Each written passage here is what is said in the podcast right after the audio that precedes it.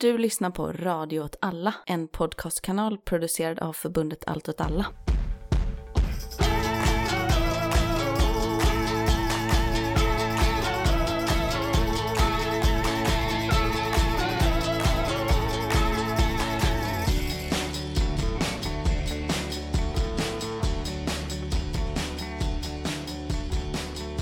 Hej och välkommen till Rörelse Udda krig och perspektiv. med mig Martin Hansson. Och med mig, Miran Andersson. Det här avsnittet har vi en inbjuden gäst. Ja. Men vi känner att vi måste bara prata lite om den senaste utvecklingen i Ukraina. Vi måste göra det. Jag måste säga, jag ber om ursäkt för att Karlsborg ligger ju inte vid Vänern utan vid Vättern. Oerhört pinsamt. Det, det är också framförallt pinsamt eftersom att jag vet att du i närtid har hånat någon i relation till Vänern. Ja. Mm. Och ändå gjorde du den tabben. Ja. Shame on you. Ja. Det är bara en ren pudel, jag har inget försvar eller någonting. Nej, men nu vet du. Nu vet jag bättre. Ja.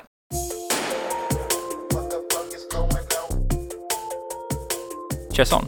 Ja, det är också lite om pudel att förra avsnittet så sa jag att vi hade fått rätt om att Ukraina inte hade intagit det innan september var slut. Det är fortfarande rätt, men det var ju precis efter där som ryssarna nu har dragit sig ur och Ukraina är inne i stan, tagit stan får man säga då.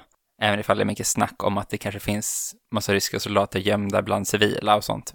Men utan antydan då till att de skulle strida, utan bara att de försöker börja leva i stan som civila. Jag vet inte riktigt vad, de ska fly långsamt på sikt eller någonting. Vad tror du? Nej, men det här eh, föranleddes ju av en, eh, en ganska stor diskussion. Det var väl, först så började man liksom se tecken på att det var någonting som skulle hända. Jag minns att vi pratade om det här också med vattenmelonen och så. Jag vet inte om du minns att vi pratade Just om det i avsnittet. Att det hintades väldigt mycket att något stort var på g att hända i regionen. Och antagligen så var det underrättelseinformation som tydde på att Ryssland skulle dra sig ur. Jag skulle säga att vi inte har haft fel i den meningen att, precis som du säger, så här, för det första, staden har inte blivit intagen. Så staden har blivit överlämnad till Ukraina. Det trodde inte jag skulle hända. För att jag föreställde mig att Ryssland inte hade liksom ett politiskt utrymme att förlora ytterligare en plats. Och det har väl också blivit mycket reaktioner i Ryssland. Att det har varit så demonstrationer och sånt mot att man har gjort det här, att det är ja, en skam och att man kräver någon sorts hämnd och sånt. Jag vet inte hur stor uppslutning det har varit på det, men ändå funnits som de ultranationalistiska krafterna har liksom tyckt att det är fel att man inte krigar bättre eller mer liksom. Ja, så i och med att man utropar det här som en del av den ryska federationen så har man ju lämnat bort en del av ryska federationen till fienden utan strid. Just det. Det är ju lite anmärkningsvärt. Sen så är det väl ett tydligt tecken på att ingen... Tyckte på allvar att det var en del av Ryska federationen. Även de insåg hur tramsigt det var. Mm. Precis. Sen föranleddes ju eh, evakueringen, eller reträtten från Kherson och, och hela den frontlinjen vid Dnepr av en evakuering av civila. Det var ju tal om att Ryssland liksom skulle tömma staden, så verkar ju inte vara fallet, utan det har antagligen rört sig om en frivillig liksom, evakuering. Att säga, men alla som vill lämna staden kan göra det nu, det kommer liksom eventuellt ske ett förestående slag. Och så har liksom delar av befolkningen stannat. De riktiga liksom Putin-hjärnorna ville ju ha det till att det här var en fråga om krigslist.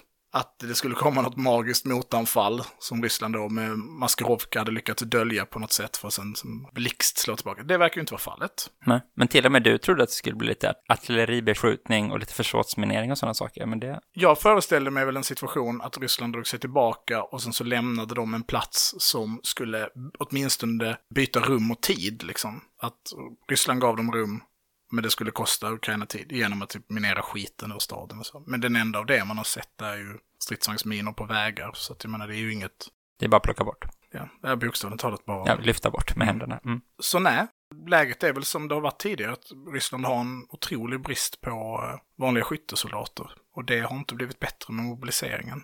Sen har de ju gjort lite taktiska framgångar i typ, ja, alltså jag vet inte, i Bakhmut är det väl liksom extremt små, men de har ju tagit flygfältet vid Donetsk Jaha, till slut. okej. Eh, Efter åtta år av krig Ja. har de lyckats ta den här sista myrstacken, tror jag att den kallas okej. en till. Som var liksom den positionen av flygplatsen som, eh, som Ukraina har hållit hela tiden. Men det har ju inte skett någon stor förändring. Det finns väl ett, eh, den, den teorin, som ju också är lite så pro-rysk, eftersom att den då inte nödvändigtvis betyder att det går jättedåligt för Ryssland, är ju att Ryssland har bytt bort Kherson Just det. mot ett eldupphör. Ja, det är någon sorts förhandlingsgrej som har pågått under bordet och som ingen vet om, men som... eh, Ja, det skulle sägas att om man behöver byta bort städer för att få till ett eldupphör så kanske det är en ganska tydlig indicie på att det- går lite trögt. Mm. Sen så har det funnits röster i Washington, Pentagon, som har börjat liksom försöka påverka USA till att påverka USA att påverka Ukraina att få till en vapenvila eftersom att Ja, man tycker väl inte helt enkelt att det är helt realistiskt att ge Ukraina den här typen av både ekonomiska och militära stöd som man har gjort under så lång tid. De köpte bland annat 100 000 granater, 155 mm granater från Sydkorea. Och där måste jag rätta mig själv för att Sydkorea får inte sälja vapen som går till konflikten i Ukraina. Men de har sålt dem till USA som har gett dem till Ukraina? Nej, det är inte Sydkorea som har sålt dem. Ah. Utan sydkoreanska krigsindustrin har sålt dem. Och därför är det lugnt. Okej. Mm.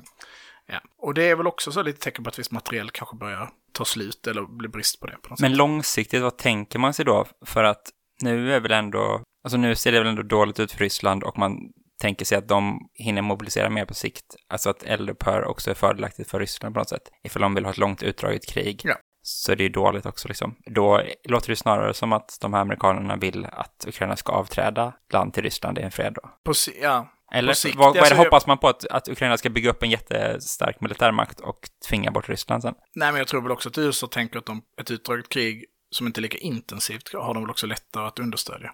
Mm. Jag vet inte, jag tror väl inte heller riktigt på det, utan jag tror bara att det handlar om att Ryssland behöver göra reträtter för att hitta någonstans positioner där de kan hejda Ukraina som det ser ut just nu, köpa sig tid på det sättet, bygga upp den här mobiliseringen, utöka mobiliseringen, utbilda trupper, beväpna dem och sen så kunna få, få liksom till någon typ av liksom operationella framgångar. Men de har ju uteblivit ganska länge. Sen är väl, pratar man väl om att vintern också kommer innebära naturligt eh, liksom eldupphör på något sätt. Att det kommer vara mycket svårare att genomföra offensiver. Det sa man å andra sidan om höstregnet också. Mm. Nej, alltså det som har hänt, om man ska vara, krass, är det ju att man har gett Ukraina så pass mycket utrymme att de nu har räckvidd in till eh, de stora logistikkedjorna som kommer via Krim eh, upp till den södra fronten. Och det är ett jätteproblem för Ryssland. Som nu har ju flera platser där de ska försvara. Så att det här kommer inte utan kostnad. Det är inte så enkelt som vissa vill göra det gällande och säga, ah, men nu har de en flod att försvara. Jo, men de har också Tappat en sträcka som var en barriär. Ja.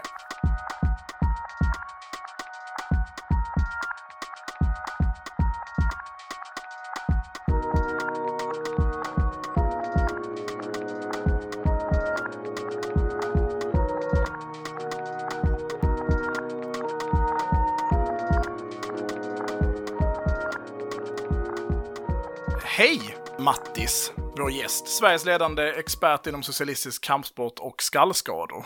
Hej.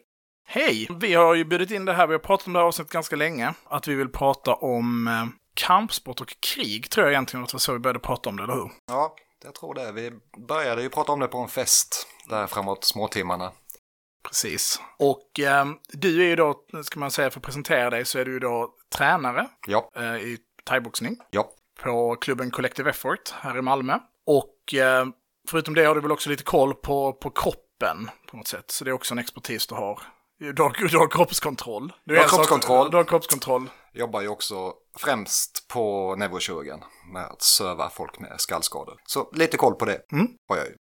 Bra kombination, tänker man eh, spontant. Ja, det hänger ju ihop. Det hänger ihop. Ja. Och ingången då på något sätt i det här, din relation till kampsport. Hur länge har du hållit på med kampsport? Kanske 15 år, främst eh, thaiboxning. Men jag har ju också tränat lite andra märkliga.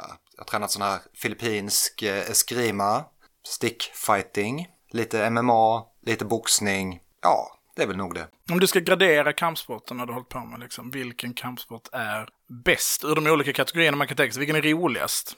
Alltså att slåss med pinnar är ju oerhört eh, roligt. Där fick jag också tävla i eh, VM. Ja, vem mötte du när du tävlade i VM? Ja, då eh, också ett märkligt VM.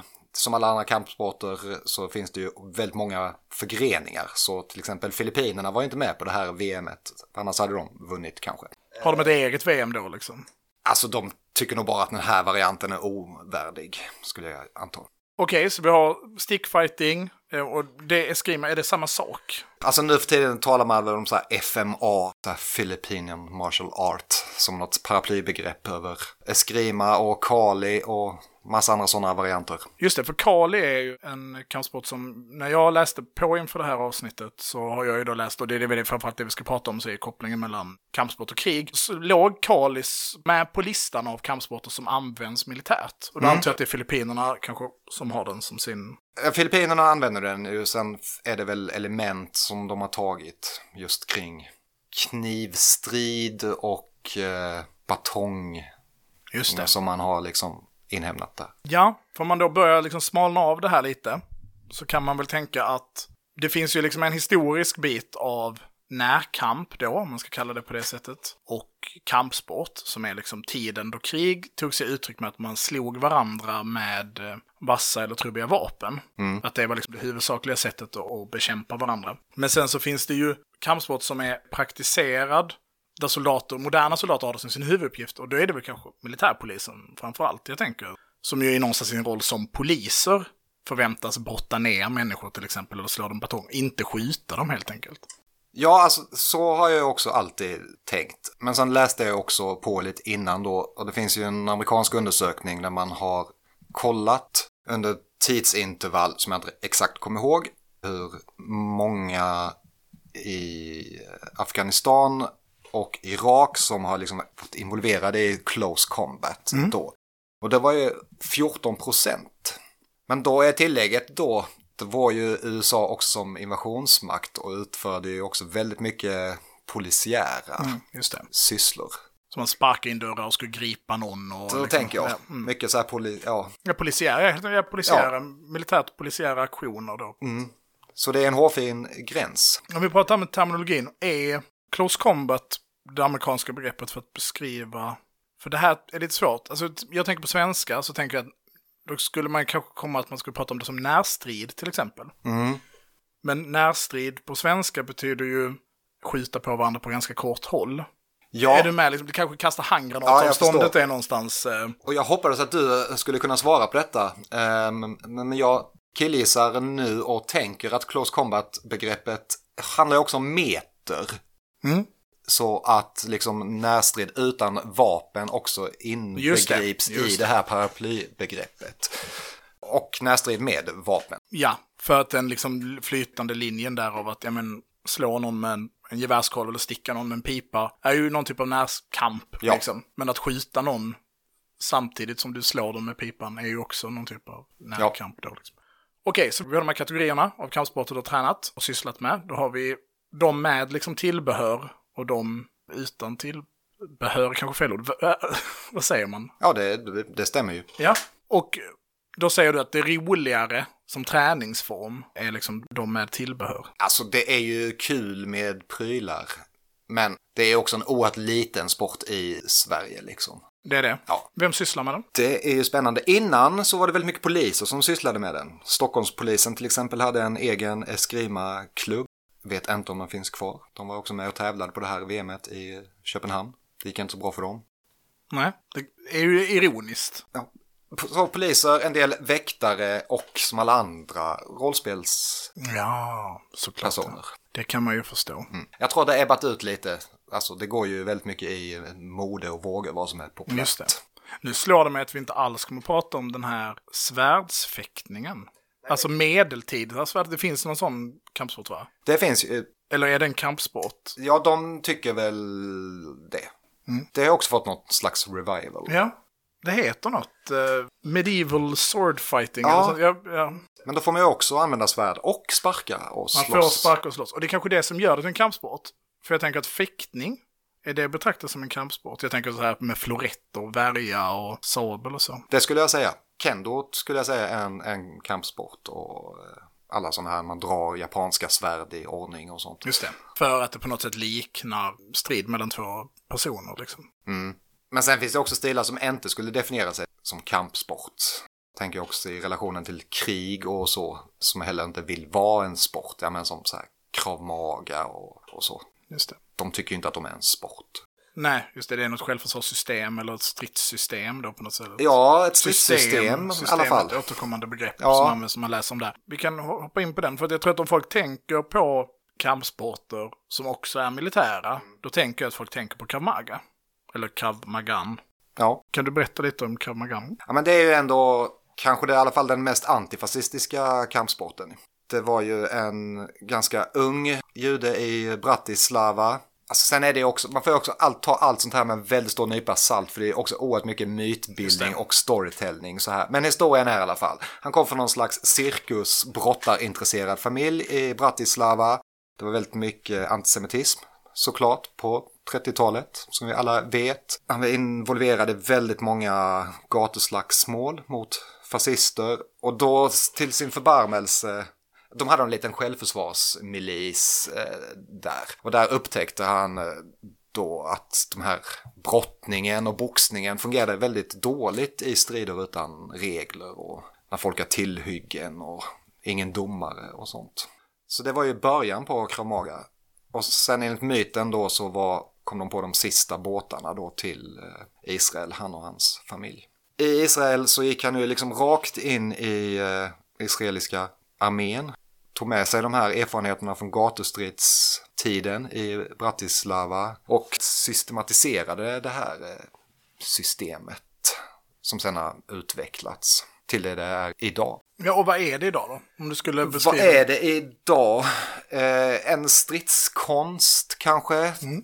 Som inte bygger på liksom massa regler utan de tänker att man ska så här agera instinktivt och det är en väldigt aggressiv stil. Det är liksom inte så undanglidande utan rakt på, någon hotar dig, du slår. Nedgör den liksom. Nu, ja, exakt. Så effektivt som möjligt. Och så inbegriper det ju vapen, vapenhantering, avvärjning och så. Det finns väl också lite olika varianter, kanske en militär variant mm. där man får avsluta sin motståndare och en polisiär variant. Ja, en civil då. Ja, och en civil antagligen. Finns det en tävlingsvariant? Det finns ju ingen tävlingsvariant. Och det, det sätter de stor heder vid. Ja, de menar ju att man inte kan tävla. Utan de har ju vissa sparringmoment. Mm. Men det är ju alla sådana stilar liksom som går ut på att man ska förgöra den andra. Det är en problematik i att träna det. Just det, för du kan liksom inte så stampa varandra i ansiktet. Nej. Alltså, det går inte liksom. Så det är väl den stora kritiken mot eh, Kramaga från människor som sysslar med annan kampsport. Mm. Eller så här, man blir bra på det man gör. Mm. Om man övar på att slå varandra när man har jättemycket skydd för att man inte kan göra de här teknikerna utan att skada den andra, då kommer du bli bra på att träna med jättemycket skydd. Så att när man liksom tränar Kramaga då har man liksom hjälm och skydds, liksom någon typ av dämpande väska. Ja, så det måste man ju ha. Ja, liksom. ja. Mm. ja, visst, sen kan man väl öva massa andra saker. Men det är ju väldigt mycket, till exempel pungspark mm, är ju Kramagans signum och så här ögonpetning mm. och, och sånt. Just det. Lite som det man sålde in MMA med. Ja. Det är som en kampsport fast det finns inga regler. Exakt. Fast man får inte fishhooka varandra i anus eller peta varandra i ögonen. Ja. Sen har det utvecklats i Israel. De har ju, ja. som vi alla vet, varit i väldigt mycket strid och konflikter. Och om man då ska göra någon parallell så kanske det också är mer, om vi ska knyta an då till det du pratade om tidigare om, om Afghanistan, att Israel har också befunnit sig i ett de har befunnit sig i ett par riktiga krig också. Ja. Men de har också befunnit sig i krig som är av den här militärpolisiära dimensionen. Mm. Det handlar inte så mycket om att skjuta artilleri eller stridsvagn, alla de där stridsvagnar mot varandra, utan att det är sparka in dörrar och, och gripa 11-åringar eller vad det var, kan vara man pysslar med. Ja. Eh, och då blir, har man också ett behov av det här systemet, eller kampsporten mm. på något sätt, på ett sätt som kanske andra länder som kanske förbereder sig mer på ett konventionellt krig eller befinner sig med konventionella konflikter. Så vi, vi har Kamagan, som ju man kanske mest förknippade med, äh, förknippade med. Den fick mig känslan av att den hade ett väldigt stort genomslag liksom för ett gäng år sedan och så, så skulle alla liksom, militärer eller poliser hålla på med den. Ja, jag tror det hade dött ut lite, kanske. Det är mitt intryck när jag började läsa runt om det här nu. Om vi tittar på USA till exempel. Har du koll på vad de tränar för något? Menar du amerikaner i allmänhet? Armén, eller, deras, armén. Eller, och marinen och... Eh... Alltså där blir det ju krångligt. Så jag misstänker att du har bättre koll för där. För att det är ju ett sånt stort jävla system mm. där olika marinen har ett system och marinkåren ett annat och flygvapnet har ett tredje och så. Ja, för jag började läsa på om det. Jag började först läsa deras eh, Ja, men det är väl typ deras doktrin. De ger ju ut liksom manualer kan man säga. Som berör liksom olika sätt eh, hur vi tränar eller hur, vi, hur man, man strider. Och det hittar jag Modern Army Combatives, förkortat MAC, som typ hälften av alla amerikanska förkortningar verkar bli mm. MAC. Jag antar att det är för Military eller Modern kombinerat med Army eller Assault och sen C då för Combat så blir alla förkortningar ja. något med Mac. Är det Det här är arméns? Okej. Eh, Det är arméns. Och, och det här, här handlar inte så mycket om egentligen om kampsport. Jag läste inte dem, det var skitlångt dokument, det var så här 300 sidor eller någonting som bara handlade om det. Och de hade de med liksom så här, typ så, så här många timmar ska man träna och så här ska man slå och lite så. Men jag läste liksom deras eh, resonerande eller analytiska text om varför man skulle göra det. Och det tyckte jag var spännande, så det kan man ju komma in på. Men prata om sen. Men kopplat till det här då så finns det någonting som heter Modern Army Combatives Program, MACP då, Okej. ytterligare en, som verkar vara arméns stridssystem som kommer från Rangersna då, då har man dessa Mm. spaningselitförband. Och sen så blev den dominerande. Men om jag tittade på den så såg jag liksom lite filmer och så, på, hur det såg ut. Och då fick jag känslan att säga, ja men det där ser ut ganska mycket som Kamagan. Alltså det var liksom hyperaggressivt, mycket det här man liksom anfaller och sen så ska man kasta omkull den andra. Vad som jag då, som inte är så duktig på kampsport, liksom tolkar det som judokast eller liksom den typen av eh, tekniker. Och sen så såg jag att, sen har de då, på tal om att det finns gytter av det, så finns det någonting som heter Special Operations Combatives Program. SOCP, eller SOCP. Och den såg jag att är det som Sverige, svenska, vad jag då tolkade som elitförband, förlåt, specialförband, hade som sin eh, närkampsutbildning, som det då heter. Ja. Och marinkåren har väl sin egna De har variant. egen, ja. Som hette, också heter något på M. Det är också någon lång förkortning. Och det är också den här klassiska, det är ju då säger de själva en sammanfogning av erfarenheter från 17 olika Mm. system. Det är alltid väldigt många. Det är som de här spritsorterna som innehåller 40 olika örter. Men det har blivit ganska stort. Mm. Marinkårens, de har ju också ett bältessystem Oj, oj, oj. och så. Vad tycker du om bältessystem, kampsporter? Är det cringe? Jag tycker ju det är tramsigt. Mm. Nej, men vet, vad, vad ska man ha bältena till? Man behöver till exempel inte tävla för att få ett bälte, utan det är liksom bara någon slags så här träningsmotivering. Mm. Ja, precis. Det är liksom att man har gamifierat det lite. Att det är så här om du... Jag håller på med Duolingo nu, jag vet inte om du känner till Jo, appen för att sig jo. språk. Jag håller på att försöka lära mig ryska, så jag läser lite på ryska så använder Duolingo vid sidan av. Eh, det går inte jättebra. Nej. Men det är ju supergamifierat liksom. Mm. Det är så här, någon glad liten fågel som hoppar och blinkar och så får jag någon medalj och så liksom. Eh, och det tänker jag ändå kan trigga folk och vara så här, men om jag missar den här träningen då kommer jag längre bort från att få mitt bruna eller eh, blå bälte och så. Ja, antagligen.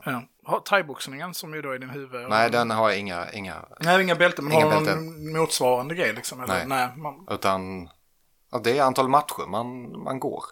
Ja, just det. Och det är ju också en så här... eh, Det hade man också kunnat tänka sig att bara ha det. Ja. Och titlar, alltså som i boxningen eller någonting så här. Men har du vunnit de här så har du ju vunnit det. Ja. Och då är det dina bälten. Och där är det ju också bälten. Ja, just det, de har ju bälten, ja. Ja, men det är ju en annan, det är ju mer som medaljen då. Och att du faktiskt har gjort något. Jag vet inte vad kravet är för till exempel karate för att få svart bälte. Ingen aning. Nej, karaten, är det en grej? Det känns som att det måste ha varit en grej. Det har säkert varit en militären liksom. grej. Alltså det man vet eller har sett ju man tittar i USA och i Sverige också. Så det har ju kommit mer och mer att man har velat involvera brottningsmoment eller grapplingmoment. Innan var det ju väldigt mycket fokus på stående kampsport eller stående tekniker. Men det är ju logiskt att man har liksom involverat grapplingmoment. Speciellt om man ska liksom arbeta med semipolisiära Mm. uppgifter. Men det är väl något sånt saying som är att alla slagsmål börjar eller slutar liggandes. Ja, det Ja, finns något sånt. eh, liksom att, att det är liksom en kommer ramla. Thaiboxningen har inga, man får välta varandra eller? Man får kasta Man får eh, svepa den andra och man får kasta. Det är lite så här, inte över ens egen höft och så. Vad var vi?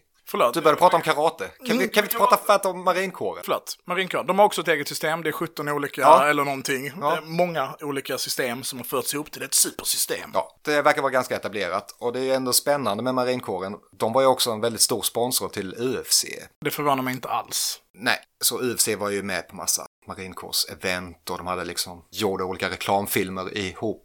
Så det finns ju ett fantastiskt YouTube-klipp då när de ska bevisa hur fantastiskt det här marinkårssystemet är. Då går ut på, då tar de ett gäng UFC-fighters och så ska de ju testa på deras system. Men det här systemet är ju också sådär, ja, du får den här träkniven och så får de gå in i en skog och så blir de överfallna av eh, tre marinkårssoldater som slår på dem med plastgevär. Ja, de förlorar ju såklart. Det kunde de inte ta liksom. Nej, det kunde man inte ta. Man kan ju inte jämföra system. Så. Men det är också spännande därför sen eh, var det lite skandaler. Jag tror det var sen runt 2008 när det var lite eh, mycket eh, öppet eh, kvinnohat från olika UFC-fighters och så. Så då var det en sån kampanj som gjorde att marinkåren drog ut sitt sponsor. Okej. Man kan ju tänka i en annan mer rimligare värld så marinkåren är ju en väldigt vidrig organisation. De har varit involverade så mycket skit.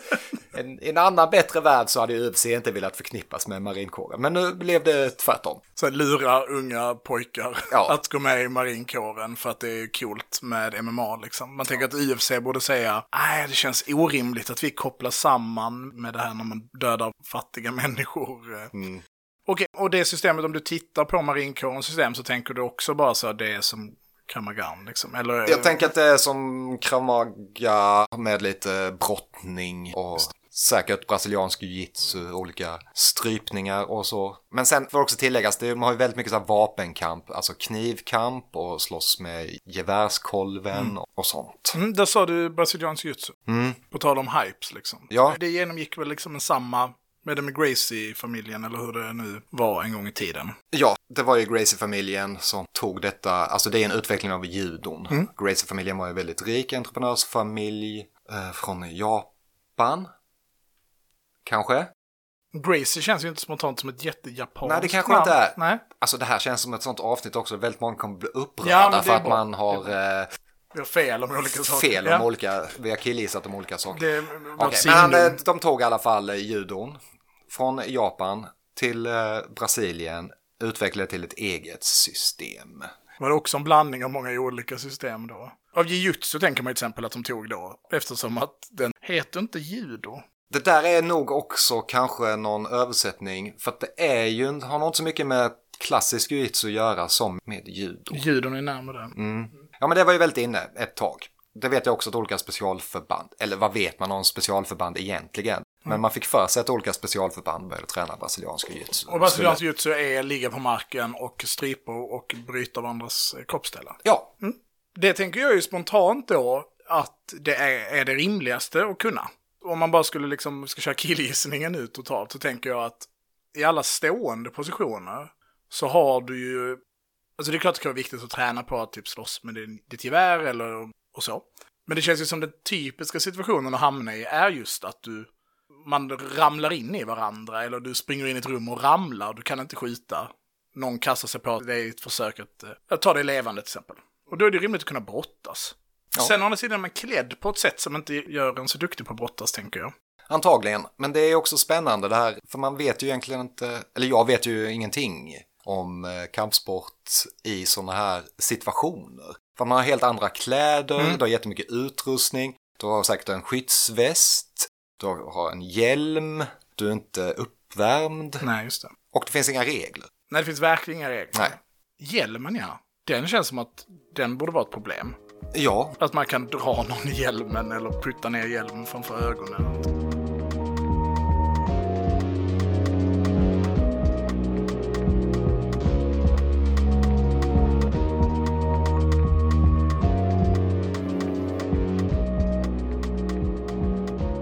Jag läste på lite så här precis som du hade gjort. Jag försökte titta liksom, men hur vanligt förekommande är det? För nu tränar man ju ändå de här människorna på det och sen så finns det väl liksom en anledning till att man gör det. Men så kanske egentligen i huvudsak inte har att göra med att faktiskt man tänker att det finns en nytta av det. Eller det finns sekundäreffekter av det som man tycker är positiva. Mm. Men det verkar ändå vara som att i Irak bland annat så har det skett ett par, bland annat en armésoldat då, om det är viktigt för någon, som fick eh, Medal of Honor efter Irakkriget från Fallujah efter att ha dödat någon med en kniv. okej. Det är verkligen konstigt att få medaljen av heder för att åka till andra sidan jorden. Huggit ihjäl en kille med en kniv i ett hus i en stad. Det är märkligt. Men då fick Hade han... den andra en kniv också? Det framgår liksom inte. Det också ska sägas att han verkar ha dödat honom med en kniv efter att han har skjutit slut på sin, sin M249, alltså så här patronbandmatade kulspruta. Mm. Skjutit slut på all ammunition med den, kastat alla sina handgranater. Och sen följer han efter en kille som blöder och hugger ihjäl honom med en kniv. Okej. Anledningen till att han får Honor är ju inte att han dödar honom med kniven, utan han får det för att han gör det för att den här killen hade ett raketgevär hade han, och skulle skjuta på deras fordon. Alltså det var liksom mer det, att han räddade livet då på sina kamrater. Men, men han har uppenbart dödat någon med en kniv. För annars om man läser då de här dokumenten, eller det här amerikanska dokumentet, när de säger så här varför det är viktigt att träna på det här, då är faktiskt att slåss i närstrid eller i närkamp inte den stora grejen. Okej. Utan att, lite som du pratade om med, med Kamargans aggressivitet, så säger de att, att öva stridskonst är ett bra sätt att bygga upp rätt fysik och rätt mindset på något sätt hos en människa. Sen kan det väl liksom finnas effekter av det. Att man kan behöva använda det, kan vara ett, liksom ett verktyg du kan behöva. Men att liksom den mentala träningen är nästan det viktigaste. Att man då tränar fram den här typen av, nej jag vet inte, aggressivitet skriver de inte, men man förstår underförstått. Det roligaste tycker jag är att de, är något som har pratat om på dem tidigare, att det är så här, att genom detta så skapar man liksom krigaretoset hos de här, eh, man liksom, man blir en krigare Ja, genom att eh, träna det här med personligt mod, självförtroende, disciplin och liksom spirit the corps, liksom så här. Eh, och det är det som är den positiva effekten av att träna kampsport. Känner du så? Att övat kampsport för dig har byggt ditt personliga mod, ditt självförtroende, din självdisciplin? Om jag hade varit militär så tänker jag att anledningen till att träna något utan vapen hade ju varit att eh, överleva så här trakasserier i baracken och, och så. Det tänker jag det är egentligen den enda rimliga, eller rimligaste anledningen till att slippa träna. bli flaskad liksom. Så Ja, ska man kunna alltså speciellt i Ryssland så verkar det vara. För egen del, nej, jag skulle inte säga att det har format mig som person. Du har inte byggt ditt krigaretos liksom. Nej, tyvärr. Tyvärr. kanske. Eller så. men- det är ju visst, alltså det är ju speciellt. Det är ju speciellt att tävla. Mm. Det är ju speciellt att få slå någon annan så hårt som möjligt och bli slagen själv. Ja, det är klart att det gör saker med det. Ja, och sen om det gör bra eller dåliga saker, det vet jag inte. Nej, nu är du också expert på skallskador så jag tänker att det finns en gräns för hur hårt man får slå varandra. Sen blir det såklart dåligt, tänker jag. Ja, ja visst. Naturen har ju satt väldigt tydliga gränser där. Sen säger de väl vidare i det här dokumentet, ska vi säga så att vid till exempel fredsbevarande insatser, och det de försöker säga är väl de här polisiära insatserna, så kan det vara viktigt att ha det. Det är spännande för jag tänker också när jag läste att i konflikterna mellan eh, Pakistan och Indien i Kashmir så är den övervägande våldsutövningen där är utan skjutvapen utan det är liksom med flaskor, stenar och alltså rent Mm. klassiskt gängslagsmål. Och nu när du säger det så tänker jag på de här, den här konflikten med Kina, mellan Kina och Indien. Mm. Att där uppe i bergen, liksom i gränsen, så får de ju, det finns ju någon strikt order liksom att ni får inte skjuta varandra, liksom, för då är det krig. Ja. Så då möts man bara liksom med järnrör och slåss på 600 meters höjd liksom. Mm. Eh, Och så dör det ju folk. Men det, om man tittar på filmer på det så ser det ju mer ut som liksom, men som ett medeltida slag i ett bergspass liksom, där folk slår på varandra med jättelånga metallstörar. Då är det ju viktigt. Då är det viktigt. Vilken kampsport har Indien som med? Det är en väldigt bra fråga. Ingen aning Vad faktiskt. har Indien för kampsportstradition då? Alltså de har ju vissa så här brottningssystem Mm. och så. De har ju lite så här svärdskamp och sånt. Men eh, det blir alldeles för mycket killgissning för att jag ska uttala Nej, du vågar mig inte, mer, du vågar eh, inte mer Nej, precis. Nej. och, och då vågar du inte heller med Pakistan. Nej, men Pakistan tänker jag spontant. Och här, vi, vi kommer till det här nu, för det är också vad liksom, närkamp är för någonting. Så jag tänker att Pakistan lär vara skitduktiga på strid till häst. Det skulle man kunna gissa. För de har, polo är väl stort som fan i Pakistan. Och Indien för den delen. Ja, jag hade också velat veta vad liksom talibanerna och sådana grupper, om de tränar obeväpnad strid något. Det tänker jag att de gör, för jag tänker att jag, du vet de här typ ho- hoppa genom eldfilmerna. Ja. Den här typen av propagandafilmer som verkar vara en, om någon skulle säga så här, vad är västvärlden? Liksom tänk att du är så här Jordan B. Peterson och du ska liksom berätta vad är, vad är, vad är liksom kärnan, själen av västvärlden. Så verkar det vara att inte tycka att filmerna folk slår kullerbyttor genom eldringar är ett tecken på att man är en bra soldat.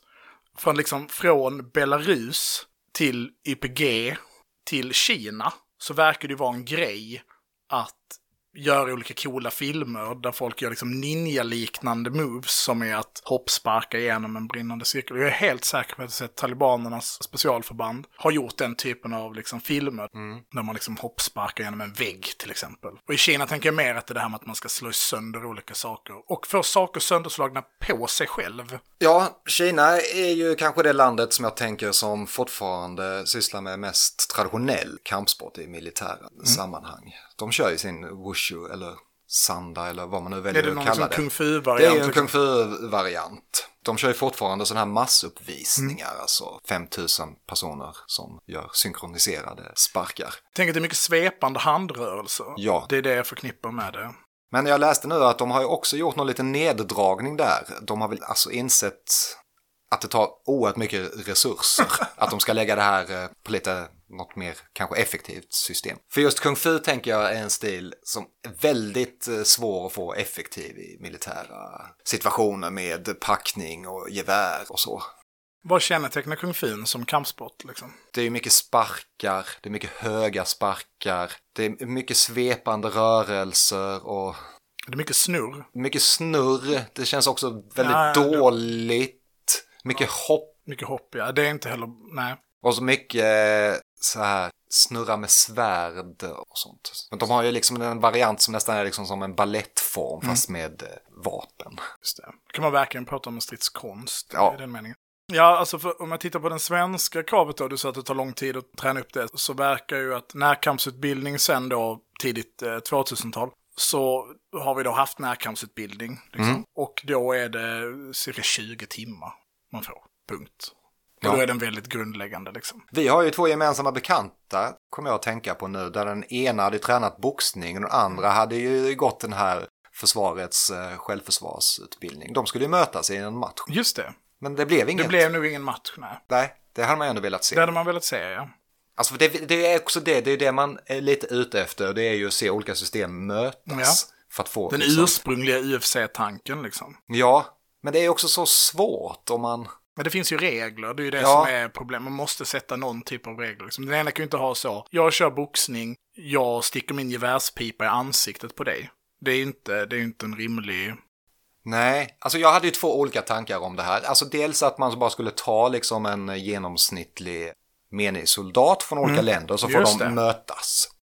Ett annat var att man tog liksom en, någon från specialförband och så fick de bara veta att de någon gång de närmaste två veckorna, när som helst, skulle behöva försvara sig. Liksom. Det. Och så fick matchen börja när som helst. När som helst. Ja, och så turades man om liksom. Ja. Den ena var den defensiva, Ja. den som blev. För det kan ju inte vara några regler och ingen Nej. tidsangivelse utan... Det känns också juridiskt komplicerat. Mm. Eh, Det är framförallt för om det inte heller finns några regler. Nej. Man tänker spontant att det borde finnas någon typ av militärt kampsportsmästerskap på något sätt. Det finns ju liksom ett stridsvagnsmästerskap där olika länder... Och det är underbart. Det vill jag åka Ja, Tank Triathlon eller vad det heter. Jag tror att det finns liksom ett där Ryssland ändå är med, nu, inte nu, har jag svårt att tänka mig det. Men jag vet att Ukraina med sin T64 BVM, eller vad det heter, brukade vinna dem.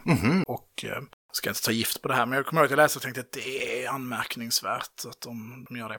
Men då tror jag att man sa, det är mycket som man ska köra snabbt. Nej, men det, det är väl precis som man tänker, det är som skidskytte fast med en stridsvagn istället. Okej. Mm. Men man kan ju tänka sig att liksom olika NATO-länder och så liksom under militärövningar gör sånt här. Ja, absolut. Ja, absolut. Att man har det som en grej liksom vid sidan av. Men man vill ju fortfarande se liksom en kinesisk kung fu-soldat möta Verkligen. någon från marinkåren. Ja, här kanske vi har en affärsidé. Ja, Känns svårt att vi ska lyckas styra upp det här bara Men, med sponsorer. Om vi har några sponsorer som lyssnar så får ni jättegärna skicka till dem. Men nu pratar vi om liksom det här, effekten av det, hur viktigt det är och så vidare. Liksom. Det har funnits en tid då även om skjutvapnet var det dominerande sättet att bekämpa varandra och så har det funnits en tid då eh, närkamp ändå har spelat en viktig roll. Och om man tänker första världskriget så vet vi att där var det ju liksom, där fanns det ju närstridsvapen, klubbor och knogjärn och så. Eh, Och vi hade kavalleriet som ju då är ju verkligen någon typ av närkamp. Och sen så om man då ska försöka sätta en tid när det liksom dör ut så kan man säga att det börjar väl någonstans att det fullständigt dör ut är väl liksom amerikanska inbördeskriget. Liksom kulsprutan gör en tre. Mm. Bajonettanfall resulterar i massdöd. Så man liksom får sluta med det helt enkelt. Och sen har vi då andra världskriget där skyttegravarna och liksom kavalleriet, att bristen på kulsprutor gör ändå att, att det finns, eh, och även om det sista slaget som avgörs av närkamp är 1939. Polskt kavalleri anfaller eh, tyska soldater och driver dem på flykt. okej. De tar hiskeliga förluster, men det är liksom en taktisk seger. Jag tänker att många tänker på den här bilden på när polska kavalleriet anfaller tyska stridsvagnar. Mm. Så ska jag säga att den bilden bygger på en myt. Jaha, Fotot är taget så att det ser ut som att de anfaller tyska stridsvagnar, men jag tror att de flyr då, det är en reträtt. De blir avskurna av tyska stridsvagnar, så de försöker snarare liksom, liksom bryta sig igenom, det är inte ett regelrätt anfall. Nu är inte min polska så bra, men slaget om Knas Krasnobrod 23 september 39, där polska män anfaller Wehrmacht och eh, segrar. Och det är liksom på ett par hundra soldater på vardera sida, liksom. så det är liksom ett riktigt, ett riktigt slag ändå. Så då började jag titta på så, hur såg liksom närkampsträning ut under andra världskriget? För då är det ju, där är, sker ju verkligen brytpunkten. K-pisten har kommit, pistolen är liksom ett allmängiltigt vapen. Och man tänker ju inte det på det som ett, ett, ett krig där, att vara duktig på att slåss är det som gör att man vinner. Japanerna verkar ha hållit på att träna på det ganska mycket. Ja, det kan man ju tänka sig. De har ju en gedigen tradition av De har en detta. tradition, de gillar bajonetter. Mm. Väldigt mycket, de har till och med bajonetter på sin kulspruta. Ganska lång bajonett, jag fattar inte riktigt hur man tänker att man ska använda den. Nej. De gillar också svärd, för deras officerare hade väl också Mm. katanas. Ja, och de hade också träning i kendo då, deras officerare. Det får man ändå tycka är lite coolt. Det är coolt. Ja, tyskarna hade väldigt lite. Och det var väl liksom mycket, tyskarna hade väl någon tanke om att, eh, de hade väl rätt. Men att liksom skjutvapnet är mycket viktigare, det är inte lönt att lägga så mycket tid på det här och att pistolen istället skulle fylla den rollen. Mm. Det låter ju rimligt när någon, någon säger det. Amerikanska trupper verkar pysslat med boxning Ja. och bajonettstrid. Boxning känns ju spontant som en konstig... ja, men jag tror också att det är en del av ett militärt arv. Mm. Alltså det finns ju fortfarande väldigt många militära boxningsklubbar. Mm. Alltså i England. Ja, och då, det kanske är den här liksom aggressiviteten, träningsformen och liksom den maskulina biten av det liksom som är poängen med det. Ja. Jag tänker det är också en sport som gör sig bra liksom på ett eh, däck på ett Ja, amerikanskt fartyg. Det har man ju sett. Men marinkåren hade mer närkampsträning. Eh, Okej. Det hittade jag när jag läste om det och verkar fokuserat mer på det. Det känns väl också rimligt. Också en så aggressiv anfalls, liksom lätt infanteri ska anfalla, ska ta platser och var också sämre utrustade. Det är lite deras roll. Den här dokumentet jag läste var väldigt så, hör, hör, Röda armén fick ingen alls, så det fick jag läsa om på andra håll. Vi kommer till det. Och medan de brittiska trupperna, de hade fokuserade på bajonettträning, troligtvis boxning också. Och sen fick de brittiska liksom, eh, specialförbanden, de hade ju hela liksom, kommandotraditioner, de hade väldigt, väldigt mycket närkampsträning och då knivinriktad. Det finns ju två dolkar som liksom är kända under andra världskriget. Och det, britterna säger väl den här Fairbarn Sykes-dolken som är då gjord för att den ska kunna hugga igenom en rysk långrock. Så att den är liksom så lång så att den, den är liksom matematiskt uträknad att den ska vara liksom tjock, långt blad nog för att hugga igenom. Och att den liksom efter andra världskriget, liksom, vad kallar man den tiden? Tidiga kalla kriget eller vad man ska säga, Ja. efterkrigstiden. Så är det mycket britterna som för vidare närkampstraditionerna liksom till de andra västerländska länderna. Det kan man ju tänka sig, för jag tänker de hade ju också ett imperium Mm. som fick ju väldigt mycket input. De var ju i Kina och Indien Ja. och ja, men som Fairbanks till, som till exempel som var den som introducerade Defendo som vi kanske ska prata lite om senare. Mm. Han var ju stationerad i Shanghai. Jag har tagit inspiration där. Eller Ja, liksom, alltså jag var med och organiserade deras polisväsendet. Och han var ju med om väldigt många ingripande. Tog de här erfarenheterna med sig hem till eh, Storbritannien och skapade sig ett eget system som var byggde på de erfarenheterna. La till väldigt mycket så här knivkamp och avväp och så. Helt rimliga polisgrejer. Ja. Duktig på kniv. Jag tror också att han utbildade specialförband. Det vet jag inte om han hann under eh, andra världskriget. Nej. Jag får med det. För han är lite innan där, en sån 1800-tals... Uh, Nej, det här, alltså i Shanghai var han på 1920-talet. Nej, okej. Och sen var han med och styrde liksom upp eh, Storbritanniens närstridssystem. Och om man då har eh, tillbaka till 20-talet och till Sovjetunionen så har ju de, jag började läsa om det här och, och så var jag så här, vilka, vilka liksom ryska kampsporter känner man till? Men då är det ju sambo, är ju en av dem. Ja, Och den tänkte jag var så här 50-tal. Men det är den ju inte alls, utan den är ju 20-talet. Och att det är liksom direkt kopplat till Röda armén på något sätt. den är ju verkligen kopplad till eh, Röda armén. Alltså under inbördeskriget egentligen. Ja, alltså det var ju ett sånt projekt. Folk fick ju liksom uppdrag att skapa en, eh, en rysk kampsport. En sovjetisk eh, kampsport. Så de hade ju ett projekt där de skickade iväg folk till eh, liksom Japan för att studera stilar där. De var och studerade liksom brottning i Georgien. Alltså folk var liksom borta i tio år.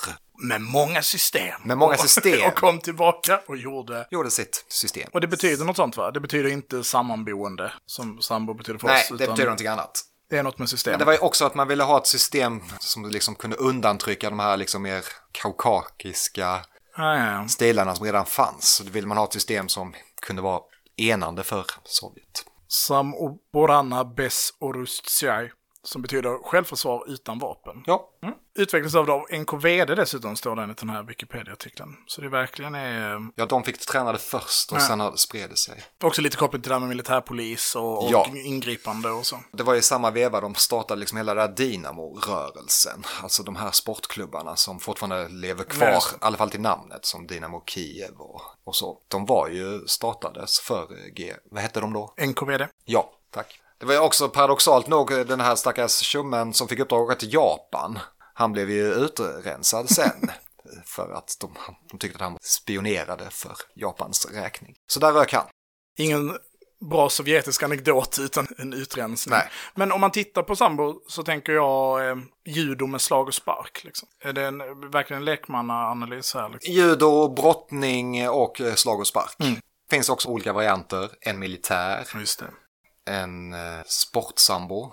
Sambo är ju fortfarande, det är ju en stor sport nu för tiden. Men Putin höll inte på med sambo liksom. Nej, utan han håller ju på med judo. Mm. Det är mycket märkligt. Eller han har säkert hållit på med sambo också. Men det var i alla fall, Det är liksom judon som känns som hans grej. Han var väl också Ja. någon sån här taekwondo, han hade någon hederstitel. Var det taekwondo? ja det tror jag. Han har nog Han har- många hederstitlar. Är han och Steven Seagal. Ja. Nej, Steven Seagal är aikido. Ja, Kan komma till sen. Eller jag vet jag inte riktigt om vi hinner. Nej. Men eh, vi... men jag måste bara säga om sambo. Ja. De har ju också en beach-sambo. Som är anpassad för strid i strand och grus. Det är ju fantastiskt Det är trevligt. och rätt rimligt. Ja, Alltså om man tänker att det borde ju marinkåren träna på liksom. ja. Ska springa upp på en strand och hugga någon eller oskadliggöra den så gör man det. Och springer upp. Okej, men det är inte den enda ryska kampsporten. Militärt så tänker man ju på Systema. Ja, det är ju svårt om Systema. Jag har ju försökt läsa på det här om Systema. Systema är kanske en del av sambo. Men jag tror kanske att det var så här, när Sovjet föll så öppnades liksom en marknad och det var väldigt många som var intresserade av de hemliga teknikerna som hade liksom gömts Ja. i Sovjet. Så var det väldigt många liksom drivna entreprenörer som passade på att lansera liksom sina egna system, ja, systema då. Alltid. Det är det här Spetsnaz tränar. Mm. Just det. Det finns ju oerhört mycket YouTube-filmer när folk i kackiga militärkläder rullar runt. Och man vet inte om det är på riktigt eller inte. Så de är liksom kampsport, kampsportens motsvarighet till så här före detta general som är alkoholiserad och berättar att för 100 dollar kan jag berätta för journalister att just ditt land var landet vi skulle invadera först ifall det blev krig. Antagligen. Money grab i liksom det. För det systemet är någon sån 90-talsgrej liksom. Ja, blev populärt efter sammanbrottet och det finns liksom ingen samordning eller... Men det man har förstått av det, till skillnad då från Krav Maga, där man liksom går in med väldigt mycket aggressivitet, så handlar ju Systema då väldigt mycket om kroppskontroll, bevara lugnet. Det är mycket så här, eh, slå på olika speciella nervpunkter. Alltså det är ett helt system om kost, om sömn och alltså det är mycket, mycket hittepå. Vad jag kanske mer eh, associerar med liksom österländsk eh, kampsport då. Alltså liksom att det är liksom någon holistisk, eh, Ja. finns även liksom en själslig dimension av liksom. Ja, jag skulle inte rekommendera. Nej, systemet. Nej. Nej, det verkar Har man, knäppt. visst har man typ jacka på sig när man kör eh, sambo? Det har man ju. Man har en liten jacka och en, nästan en liten kjolaktigt. Och sen har man ju handskar och Mm. benskydd kanske. Och systema har man Systema har man ju... eh, gorkakläder, eller hur?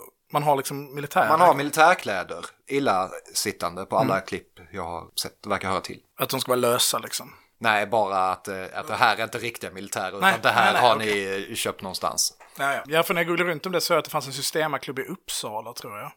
Som länkade till en sida där man kunde köpa då gorkakläder, som köpa militärkläder. Och det var helt uppenbarligen ett fejkställe. Alltså det var inte, Ja. det är inte ryskt överskott liksom, utan... Nej, alltså det är mycket sånt. Det är mycket så här att de skulle bygga på traditioner från ortodoxa munkar som är 200 gamla. Alltså det är mycket Mm, Ja, och jag läste någonting om att det var kopplat till typ kosacker. Vilket också känns som en sån, de bästa fightersna i världen, kosackerna, det är deras gamla kampsport, liksom, att det fanns en, en koppling. Ja. Ja. Känns lite öst, så att som munkar också för den delen. Om man skulle säga det om Europa och så här, det här är en kampsport som brittiska munkar höll på med för 2000 år sedan. Man tänkte det här är en ganska dålig kampsport. Det hade ju varit rimligt att göra det antagandet, mm. tänker man.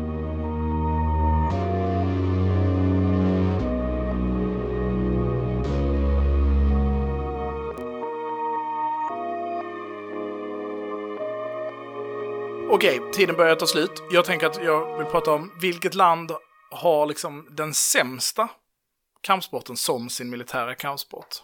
Korea skulle jag säga, helt klart. De har ju fortfarande taekwondo som sin kampsport. Ja, Har de en egen variant av ja taekwondo? de, det, heter säkert, det heter någonting annat, men är ju taekwondo. Ja. Och varför är det det sämsta? Alltså det går ju inte att snurra runt och hoppa i luften och sånt med 20 kilo packning och vapen och. Nej, för taekwondons grej då, om jag ska på de här olika försök att beskriva kampsporten, är väl jättehöga snabba sparkar. Ja, Är det inte det som är taekwondo? Nästan som boxning, fast med fötterna. jo. Och då slår mig att Frankrike har De har ju savat, savatt. Ja. men jag tror inte att det är militärt, utan det är ju mest som taekwondo fast i Balettkänsla av det. balettkänsla och eh, en spandexdräkt. Mm. Okej, det är den sämsta som används. Vilken skulle vara den sämsta kampsporten att ha som en militär kampsport? Av alla liksom erkända Av kampsporter. alla som finns. Ja, Tai chi skulle jag anta. alltså så här meditation liksom. Eller väldigt... Ja men tai chi är ju ändå, alltså Ja. det, det är lite som capoeira liksom. Det är förklädd kampsport. Vi gör bara, bara väldigt, väldigt långsamt. Just det. Och det ska egentligen göra att man också blir väldigt bra på att slåss. Ja. Att man gör den långsamt. Ja. Okej. Och då får vi den svåra frågan, vilken är det liksom den bästa då? Du, du, vilken, eller av de vi vet finns som du har, om de du har tittat på liksom, vilket land skulle säga den som har den, den bästa militära kampsporten? Alltså jag vill ju säga Thailand som Mm. ändå tränar någon, eh, en variant av militär thaiboxning man också får skallas. Så man får använda nio vapen, Mm. inte åtta. Så jag skulle ändå säga Thailand, mest för att det är så många som utövar den. Just det. Det är deras fotboll liksom. Det är deras fotboll, det är en stor sport. eh, Den har praktiserats. Fast de har ju ingen brottning så det är ju svårt. Ja, jag tänker, och även inte, äh, inte i den militära heller. Vet inte. Nej, antagligen inte. Antagligen inte. Eller lite fokus på den då. Eller? Det är ju... Vilken skulle du säga? Jag kontrar. Nej, men man skulle, jag skulle säga att det är någon som... ehm, Dödligt system blandat av 17 olika... precis. Det är minst 17 olika och det är gärna med en sån guru som har ju varit med och gjort något ball. Nej, men jag skulle säga att det är någon brottning, kast och brottningsfokuserad. Eh. För jag tänker att om man tänker det som självförsvarstekniker så tänker jag att om du befinner dig liksom i strid och du behöver ta dig ur en situation, eller då är målet att ta sig ur en situation. Då vill du kasta den på marken, du vill få, du vill få att den inte kan följa efter dig så du kan lämna. Den andra dimensionen som är så här det tysta, att du ska göra något som är, alltså, för det är väl också en idé om kampsport, att man ska kunna göra så här döda. Ja. Då tänker jag att strypa folk är jättebra. Ja. Och, och det är också lite kopplat till brottning eller till grappling. Liksom. Nej, jag tänker någon grappling är för att slag och sparkar ersätts av tillhygge. Att det är att slå någon med ett gevär eller sticka någon med en pipa är effektivt. Och det är ganska svårt att värja sig med det om du själv är obeväpnad. Och att kampsporter som förutsätter att du släpper det du har i händerna avväpnar du ju dig själv i någon mening. Är du, är du med? Jag menar Jag är att- med. Systemet hade nog sagt att de hade haft en lösning på det här problemet. Ja, antagligen ja. Men man kanske kolla på film hur Thailand förhåller sig till det. För att jag förknippar ju thaiboxning också väldigt mycket med sparkar. Så här, Tunga sparkar, Mm. Ja, jag stå och ta det. Och jag tar tillbaka det svaret.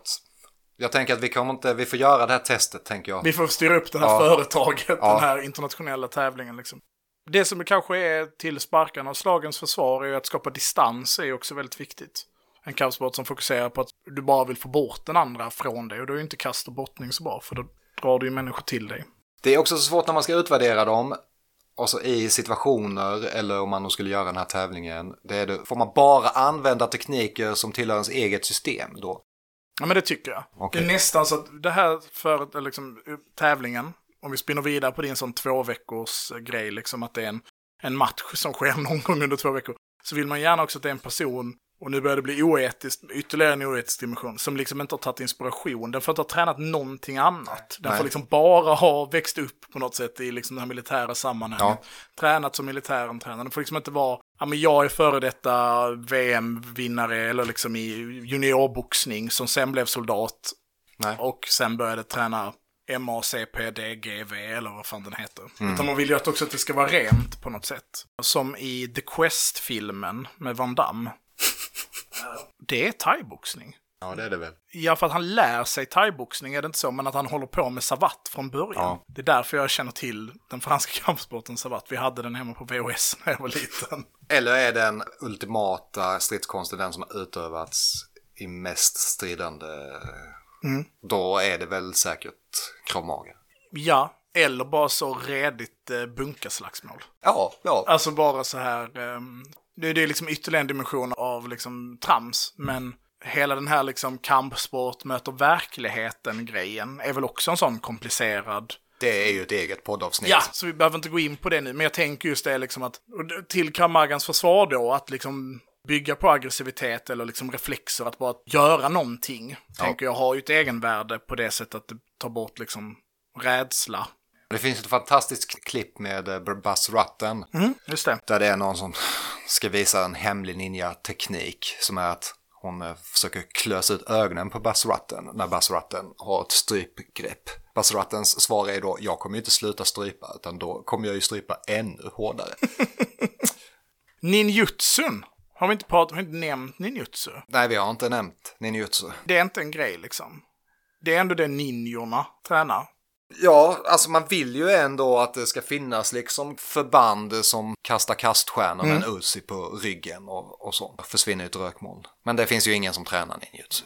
Är det en riktig kampsport liksom? Det finns ju folk som säger ja, det är det. De är till och med i Svenska Budeförbundet. Ja, Men är det kaststjärnor, nunchucks, jag minns inte vad alla turtlesen hade för vapen, de här gafflarna, vad heter de? Eh, Sai. Sai. Alltså, det är ju väpnad kamp och obeväpnad kamp. Jag mötte en sån eh, ninja som hade typ en klubb i Tranås när jag tränade eskrima. Han dök upp på en tävling. Han kom sist, kan man Ja. säga.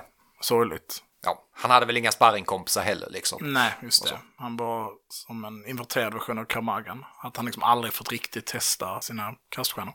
Sista eh, sidospåret här, nu pratar vi om, pratar om liksom länder, vi pratade tidigare om att Japan har liksom en lång tradition och, och, och det är väl kanske landet man förknippar liksom kampsport med, tänker jag att Japan är. Vad har Japan som är? Eller Japans eh, självförsvarsstyrkor då, som de inte får ha några med. Ingen aning. Jag har inte, aldrig varit så himla intresserad av eh, Japan. Nej. Men det är också, visst de har lite så här eh, kampsport som härstammar från samurajtiden med svärdfäktning och sånt. Men väldigt mycket av deras kampsport kommer ju ursprungligen från Kina. Alltså jujitsu och, och sånt är ju liksom inte så gammalt. Det är så? Får man säga det i Japan? Eller Ja. får man stryk då av en ninja? Antagligen. Antagligen får man det. Men man kan också säga, alla kampsporter har väl också på väldigt, liksom, det är väldigt mycket myter och det är väldigt mycket liksom bygga ett, eller förstärka ens lands kulturella arv liksom. Vi är först, det är jättegammalt, det är munkar, det här är en del av vår folksjäl, blaha blaha liksom. Vad skulle vara vår motsvarighet till det? Ja, det är ju en jättebra fråga. Men man hoppar, alltså, jag vet inte. Men då vikingar kastar med stora stockar och sådana saker? Är det en kampsport? Nej, men det borde bli det. Ifall vi hade en kampsport så skulle det ju vara det. Ja. Alltså typ som, som NMR håller på med. På de här och Nordman-dagarna och just sånt. det. Men har inte vi något som heter något så här grima? Ja men glima. Men Glima. Det, är inte det, det är väl isländskt? Ja, men det kan vi väl claima. Vad gör man då? Hur är det? Ja, det är ju en konstig brottningsform som är lite som en dans. Man dansar i par och sen håller man på liksom och drar den andra i byxorna och försöker fälla den och sånt. Som en nordisk eh, capoeira. Mycket bra liknelse. Och Mm. det- alla ser ut liksom som Obelix.